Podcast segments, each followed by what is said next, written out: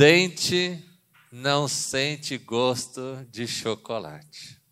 Essa é uma das verdades que eu aprendi e que talvez você esteja ouvindo pela primeira vez.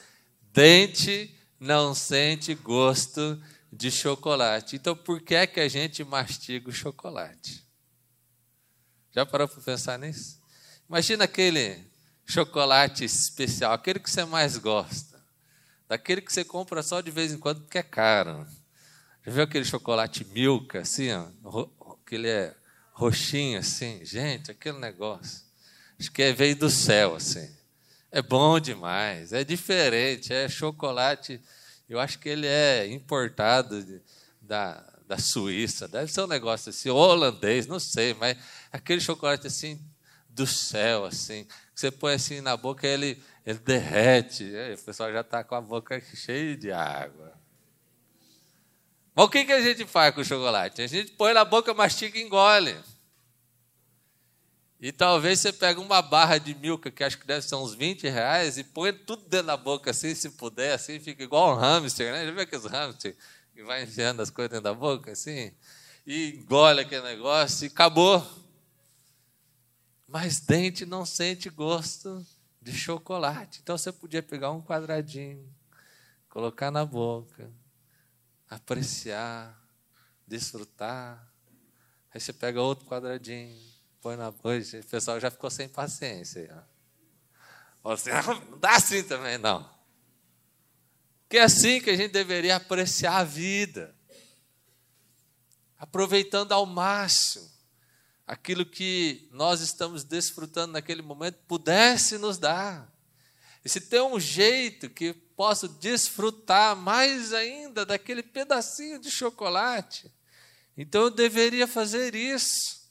Em vez de mastigar para logo engolir, às vezes a gente está comendo assistindo televisão, conversando, a gente nem viu o que comeu. Ou não é assim? Eu sou, eu sou de uns assim, ó, que é, o pessoal fala que eu engulo a comida assim. É, três minutos eu já almocei.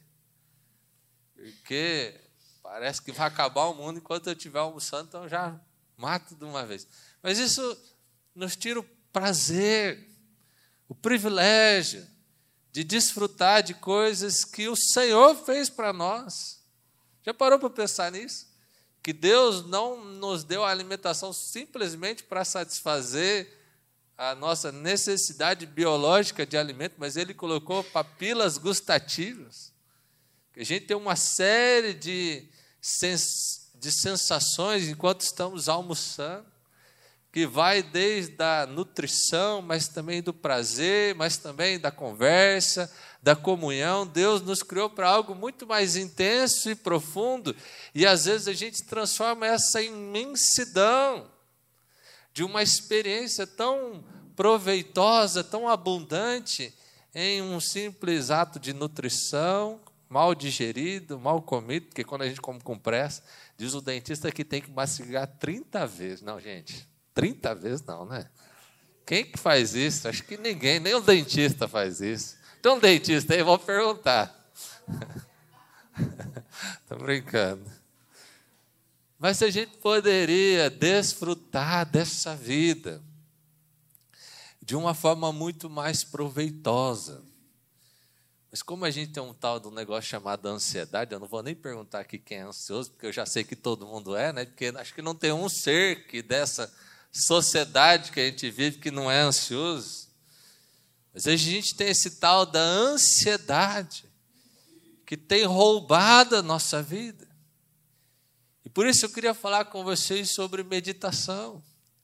Porque creio que esse seja o antídoto do momento que nós vivemos. Já montou quebra-cabeça? Acho tão fantástico quebra-cabeça. Quando a gente era adolescente, a gente montava quebra-cabeça. Agora tem um ansioso aqui, ele já está pensando assim: o ansioso, quando ele vai montar o quebra-cabeça, ele já pensa assim: para que faz isso? É a primeira pergunta.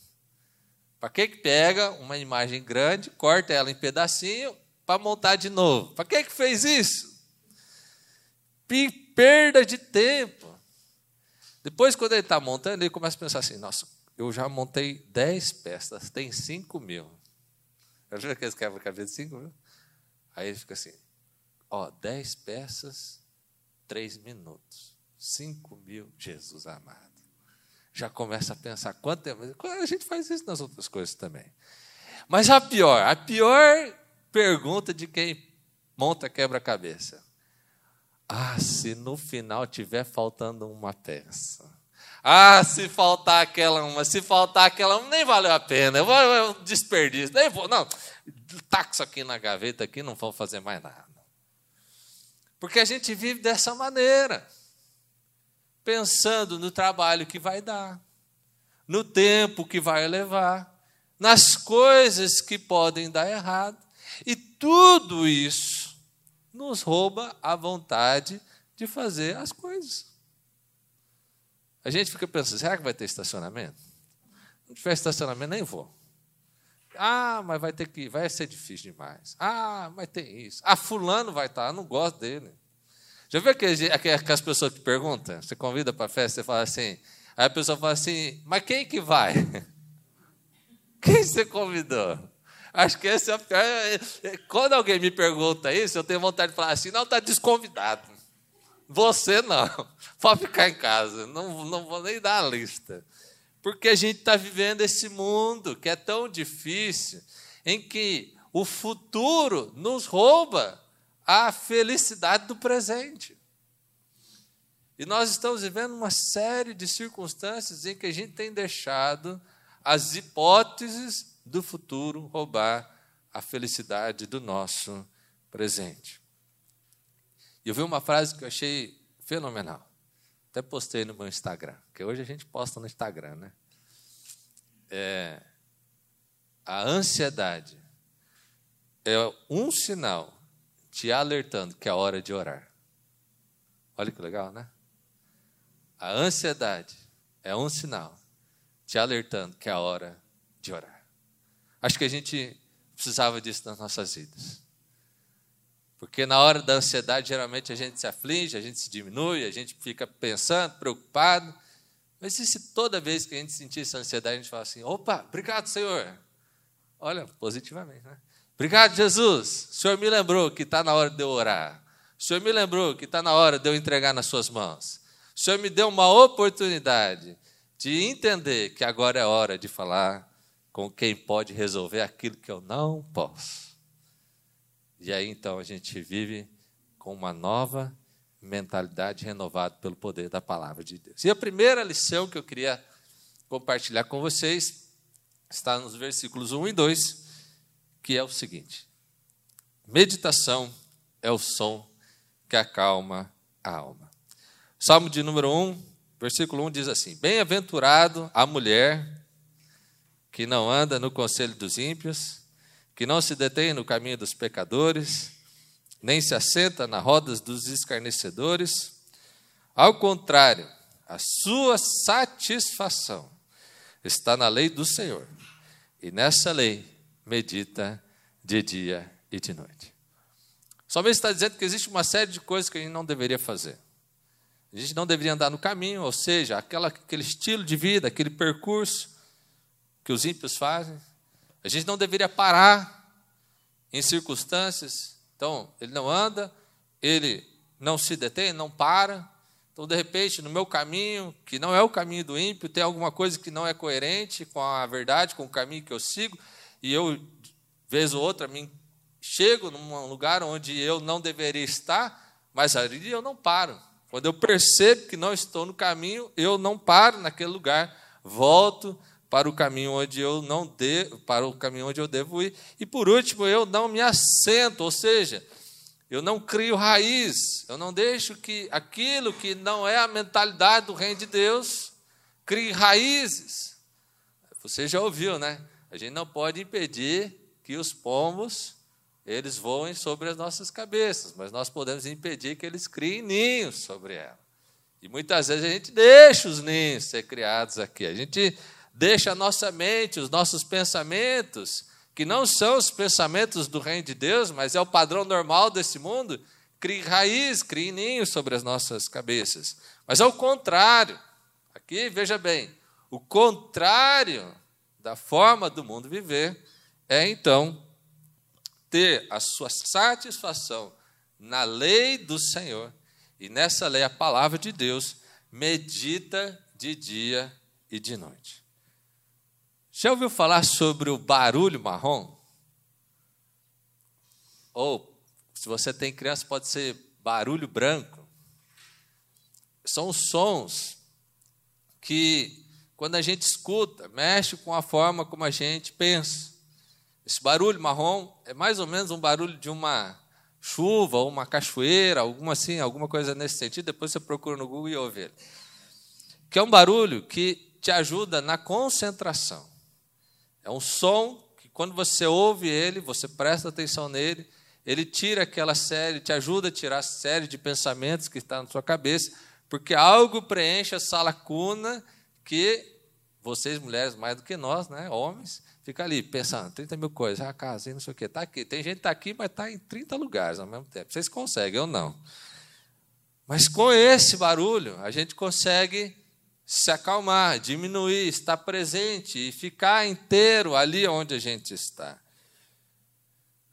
Essa, essa meditação da Bíblia não é yoga, tá certo? Que é yoga é um pensamento de esvaziamento. Já ouviu isso, né? Você precisa meditar, você precisa esvaziar a sua mente. A palavra meditação, que está aqui no nosso texto, não é essa palavra de esvaziamento. A palavra meditação aqui tem uma conotação, mais ou menos, que a Bíblia vai trazer, como uma ursa com uma presa que ela capturou e está ali mastigando. Aquele barulho de Sabe aquele barulho que seu marido faz quando está comendo de boca aberta do seu lado? Que te irrita assim, você odeia, com todas as forças. Eu falo isso porque eu respiro pela boca, você imaginou como é que é, né? Esse barulho assim, ó, isso, aí é, isso aí é a meditação. Então, quando você for reclamar do seu marido, você vai falar assim: Ô, oh, bem, para de meditar. É isso que a Bíblia está dizendo, esse barulho de mastigar, esse, esse barulho que as, as pombas fazem, aquele esse barulhinho assim, que mais ou menos o que a Bíblia está querendo dizer aqui é que essa meditação é o barulho que a gente faz ao ler a palavra meio que em voz baixinha. Bem-aventurado, como que falando para si mesmo. Sabe quando você lê a Bíblia? Falando para você? E aí esse, esse, esse falar baixinho para si mesmo, ele vai tomando a inteireza daquilo que você é, e você vai só escutando isso, e prestando atenção nessa palavra, e vai se deliciando com isso, de forma que essa palavra ela vai ganhando tudo aquilo que você é. É como se a gente andasse o dia inteiro digerindo e falando para nós mesmos essa palavra que nós estamos escutando, como se ela fosse criando lugar e raiz, e, e de repente a gente está no meio de, um, de, uma discussão e a gente está aqui, eu quero trazer à memória aquilo que me traz esperança, o Senhor é meu pastor e nada me faltará, ainda que eu ande pelo vale da sombra da morte, não temerei mal algum, porque o Senhor está comigo. É esse tipo de meditação, que é um tipo de meditação que vem como um som que preenche os espaços da nossa mente, para que a gente não fique focado em nós mesmos, não focado naquilo que pode nos roubar a esperança, focado naquilo que nos traz desespero, mas que no lugar disso encha da palavra do Senhor. Então eu não vou andar com a cabeça vazia, mas eu vou andar com ela cheia da palavra do Senhor, e mas para que eu possa ter isso, eu não vou conseguir ter essa meditação, porque essa meditação também não é um repetir das Escrituras, simplesmente. Mas é como um ruminar de um texto que você leu. Vou citar um exemplo. José tem um sonho. E o sonho é que o sol, lua e as estrelas vão se dobrar diante dele. Ele tem um segundo sonho, que é o sonho que os feixes dele é maior do que dos seus irmãos, e os feixes dos seus irmãos se dobram diante do feixe dele. E aí os seus irmãos, preste atenção nisso, é um detalhe muito importante. Os seus irmãos dizem para ele: Então você está dizendo que nós vamos te servir e o nosso pai vai servir você. E o texto não responde. E a gente segue com essa interpretação, certo? Quem aqui já tinha pensado que a interpretação desses sonhos podia ser diferente? Porque quem disse não foi Deus. Quem deu a interpretação do sonho de José não foi Deus. Foi os seus irmãos revoltados. Ruminar é você olhar para o texto e tentar ver o que ele diz e o que ele não diz. E onde houver uma ambiguidade, você tentar entender o que está sendo dito ali. Sabe quem se curva diante de José? Toda a corte do Egito, que era adoradora do sol, luas e estrelas. Sabe o que acontece? Os irmãos de José, que eles mais precisam de José no sonho, não são eles que se curvam, são os feixes. E o que, que acontece nessa história? Eles não têm comida e vão pedir comida para José. Tem um detalhe que se a gente não prestar atenção, a gente não vê que a interpretação dos irmãos ela não é precisa. E que aquele sonho que podia ter sido um sonho de bênção, por uma interpretação equivocada, se transformou num sonho de maldição. Por conta desses sonhos, eles venderam José e toda a história que você conhece. Ficaram amargurados, com inveja, com ciúmes, etc. Ruminar é você olhar para esses detalhes e tentar entender por quê. Tentar o que é que está acontecendo. Como é que isso se aplica à minha vida? Porque essa meditação que pode acalmar a sua alma não é aquilo que eu posso te dizer. É aquilo que só você, lendo a palavra, tentando entender, tentando montar esse quebra-cabeça, que é a palavra do Senhor. Vendo nas ambiguidades do texto, eu estou trazendo uma outra interpretação para você, talvez você está pensando até agora porque você quer entender como isso agora pode servir para interpretar a sua própria vida.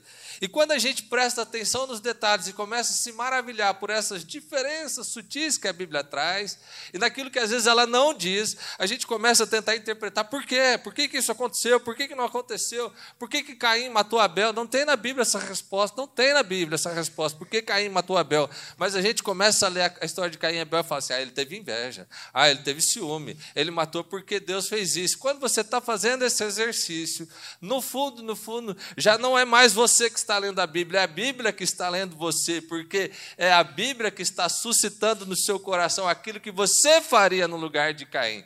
E isso é maravilhoso, porque é esse som que acalma a alma. É quando nós temos a Bíblia tão próxima de nós que ela se torna algo que revela a nós mesmos e nos dá a oportunidade da Bíblia transformar aquilo que nós somos. Isso é maravilhoso. Eu não posso fazer isso por vocês. Eu posso explicar a Bíblia para vocês, mas eu não posso fazer com que a Bíblia leia a sua vida. Só você pode fazer isso. Isso é a meditação que vai trazer à tona. É por isso que nós, todos os dias, precisamos ler a Bíblia. E às vezes até nos indignar. Até ficar assim, por que será que é isso? Porque essa reflexão é que faz com que a Bíblia leia as nossas vidas e traga as reflexões que só você e o Espírito Santo pode trazer na sua vida. E essa reflexão acalma a alma. É essa reflexão que acalma a sua alma. Não é a palavra que eu prego, é a palavra que o Espírito prega do teu coração. Essa acalma a alma. Por isso, nós precisamos meditar, ruminar, pegar a Bíblia e ficar ali e pensar, imaginar e refletir. Porque isso transforma a vida. Deixe o Senhor preencher as lacunas do seu coração. Deixe que a palavra tenha um significado íntimo e profundo em ti que acalme a sua alma. Então a sua vida será transformada e você vai encontrar o silêncio ou o som do Senhor que mexe com o seu coração. Essa é uma tarefa única e exclusiva de cada um de nós. Segunda lição que eu queria trazer com esse texto é que a meditação é o tempo adequado das coisas. Versículo 3 diz assim: Ele é como, ou ela, vou trazer aqui, vocês. Vocês são como uma árvore plantada junto à corrente de águas, que no devido tempo dá o seu fruto, e cuja folhagem não murcha, e tudo quanto ela faz será bem sucedido. Imagina uma planta. Segunda-feira eu fui visitar um cafezal, plantação de café. Café especial, gourmet. Fantástico, gente. Recomendo. Mas enquanto nós caminhávamos pelos cafezais, um dos rapazes que estava conosco, ele disse o seguinte: que 50% dos cafezais eles podam todas as ramas, da forma que naquele ano aquele cafezal não vai dar fruto. E por que, que eles fazem isso? Porque todo ano tem risco de geada. E quando o cafezal está dando fruto, ele fica vulnerável. E se ele estiver dando fruto e vier geada, ele vai quase que morrer. Ele vai queimar inteirinho. Mas se ele estiver sem os seus ramos, estiver podado e não for dar fruto, ele está mais forte, mais resistente, porque ele não gastou energia com o fruto e ele passa pela geada e no outro ano dá. E para não correr o risco, eles fazem 50% de produção todo ano, porque essa produção, quando ela vem, ela vem uma produção cheia. Se você tirar todo ano, ela não vem cheia. Ela vem 150, 150. Se você tirar de um ano sim, um ano não, ela vem 100% todo ano. Olha só que coisa interessante. Bonito isso. Agora nós queremos dar fruto todo dia, toda hora, toda estação. Ou não é assim? A gente não basta uma vez por ano. Todo mês tem que encontrar fruto na árvore, senão fica triste. A gente não quer nem mais ser árvore junto plantada. Aqui nós queremos assim, o texto que a gente queria, a gente queria assim. Elas são como uma máquina bem carregada e produzida, que dá tempo, que dá fruto todo mês, toda hora, quando quiser. A gente não quer mais ser gente. A gente quer ser máquina. A gente quer ser produtivo a todo momento, toda hora. A, a, a árvore dá fruto no tempo certo. O tempo certo. Agora, Pergunta para si mesmo se você tem esperado o tempo certo na sua vida e está feliz com ele. Olhando para o ciclo da sua vida e fala assim: vai chegar o momento certo, ainda não é. Não preciso me preocupar, não preciso me afligir. O tempo certo ainda não chegou, é no ano que vem. Não, a gente já está aqui angustiado, aflito, perguntando: Deus, por que não? Senhor, já faz tempo. Ontem eu pedi, não chegou ainda nós vamos complicar a nossa história. Tempo certo é maravilhoso. Eu já ouvi essa história e queria contá-la para vocês. Alguém diz o seguinte: que se José tivesse nascido nos dias de hoje, Jesus não tinha pai. Porque a gente é assim, recebeu a notícia ruim, já vai brigar, né? Não é assim? Imagina, você fica sabendo que teu marido arrumou uma mulher grávida. Não tem nem dois segundos. Olha o texto, presta atenção. Mateus capítulo 1, versículo 20. Mas enquanto meditava sobre isso, ou seja, ficou sabendo, aí enquanto ele meditava, eis que em sonho lhe apareceu um anjo do Senhor dizendo: José, filho de Davi, não temas em receber Maria como sua mulher, pois o que nela está gerado é do Espírito Santo. Como José meditava, deu tempo do anjo, do sonho chegar. Porque se fosse eu, já tinha dado, já tinha azedado o angu. Como assim? Às vezes a gente não espera o tempo certo. A gente está tão aflito, tão à flor da pele, tão assim, reativo às coisas, que se Deus quiser falar conosco a explicação daquilo que a gente está imaginando errado, não dá tempo. Se Deus quiser, no momento que você recebe a notícia, vier falar com você, às vezes não dá tempo. Tem que ser o The Flash, não pode ser Deus. Porque o nosso tempo de reação é muito curto, mas José aqui não, ele meditou sobre os fatos. Outros textos vai pensar assim, que ele pensou em fugir sozinho, escondidinho. Como assim? Eu que dei uma errada. Ele pensou uma série de coisas uma série de situações para daí tomar uma decisão.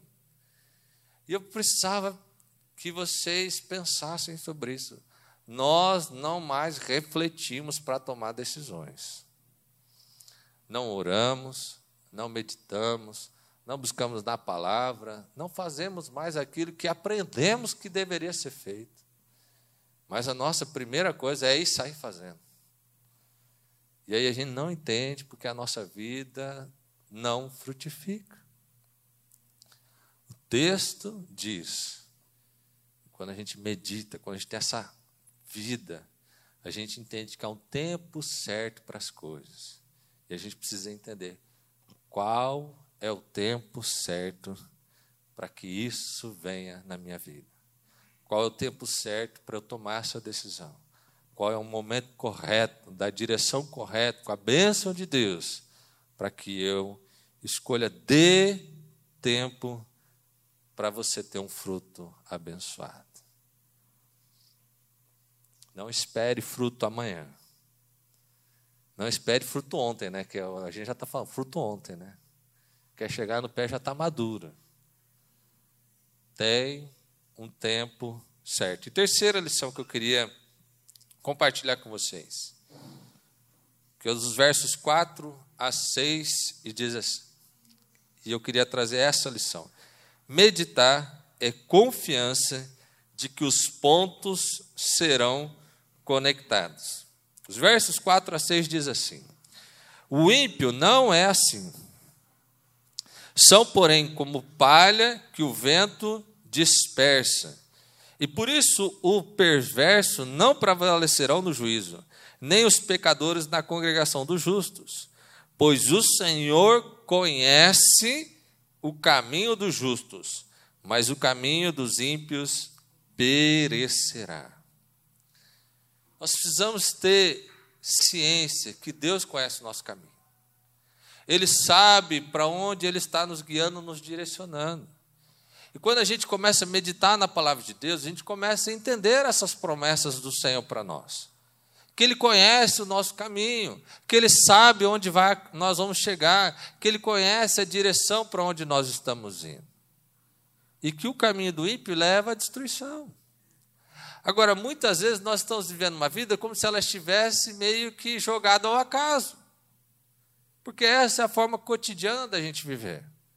Quando a gente não tem a palavra no coração, quando a gente não tem essa mentalidade, quando a gente não está vivendo com esse coração cheio do Senhor, que nos direciona, que nos dá uma ciência de um tempo certo, a gente começa então a achar que a nossa vida não vai ir.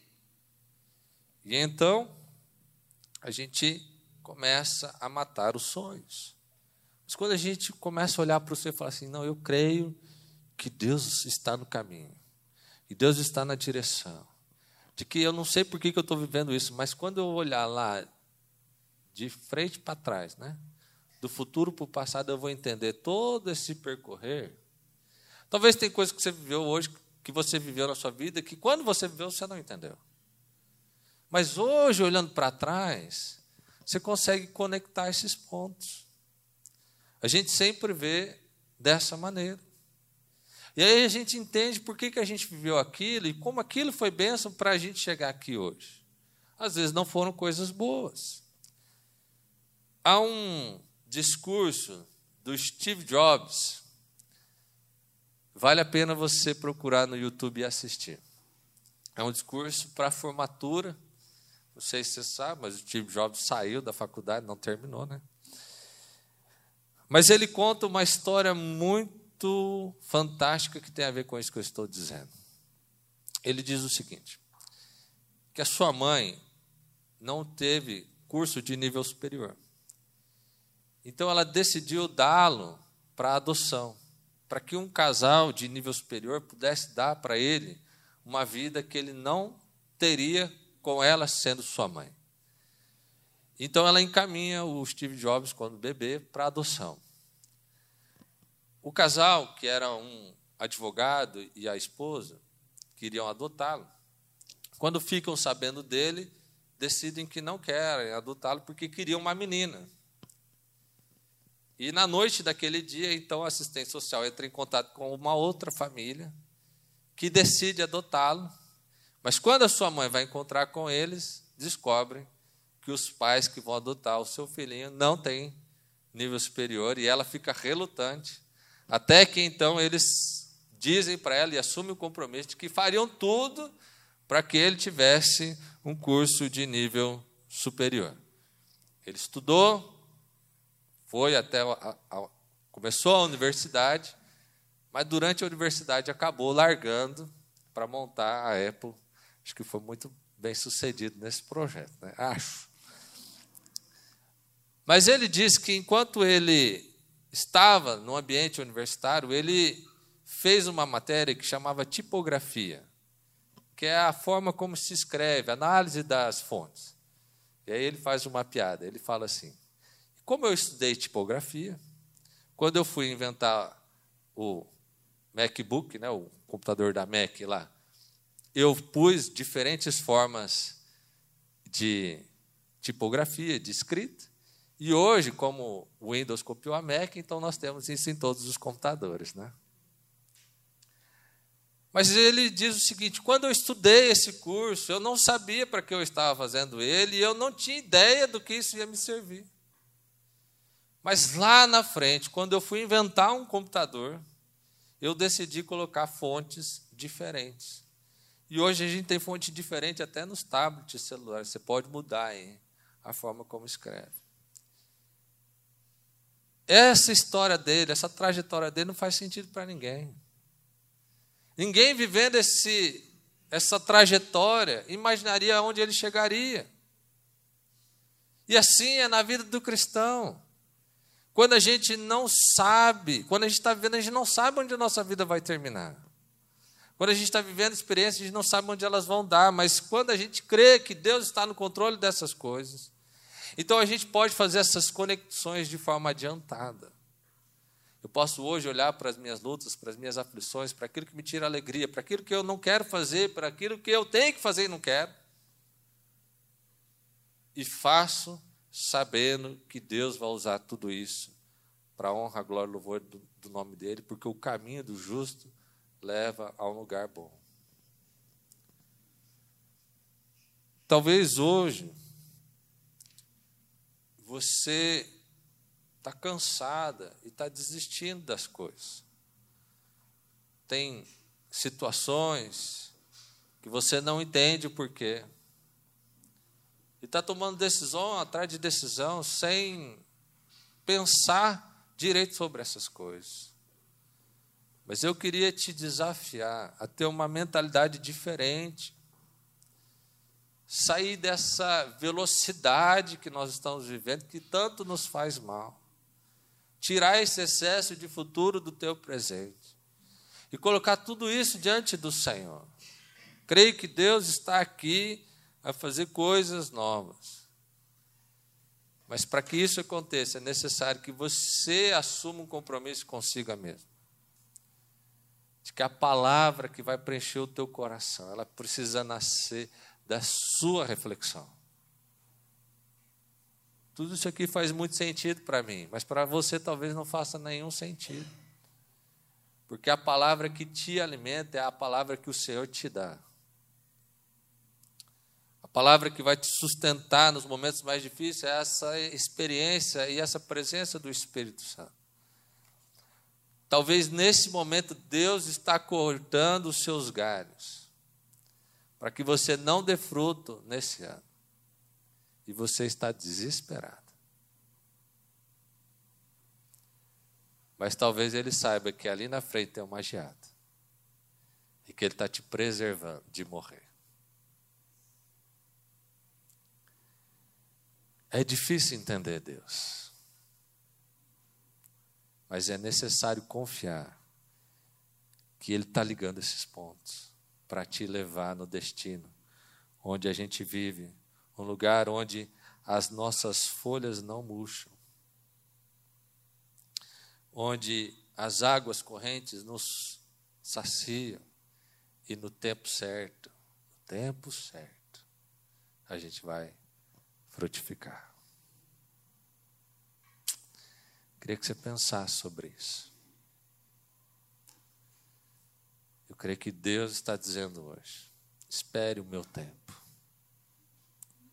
Eu sei aquilo que eu tenho feito na sua vida. Espere o meu tempo. Talvez você está amargurado. Levou um golpe. E não está entendendo nada. No tempo certo, frutificará. É só assim que dá para passar. Feliz, positivamente. Porque eu sei que eu tenho um Senhor que está me levando para o destino que eu preciso chegar. Por isso precisamos meditar. Queria orar com você. Senhor, nós te louvamos, te agradecemos por essa tarde. Obrigado, Deus, porque o Senhor está aqui falando conosco. Pedimos, Deus, que o teu Santo Espírito ministre a vida de cada mulher que está aqui e aquelas que nos escutam.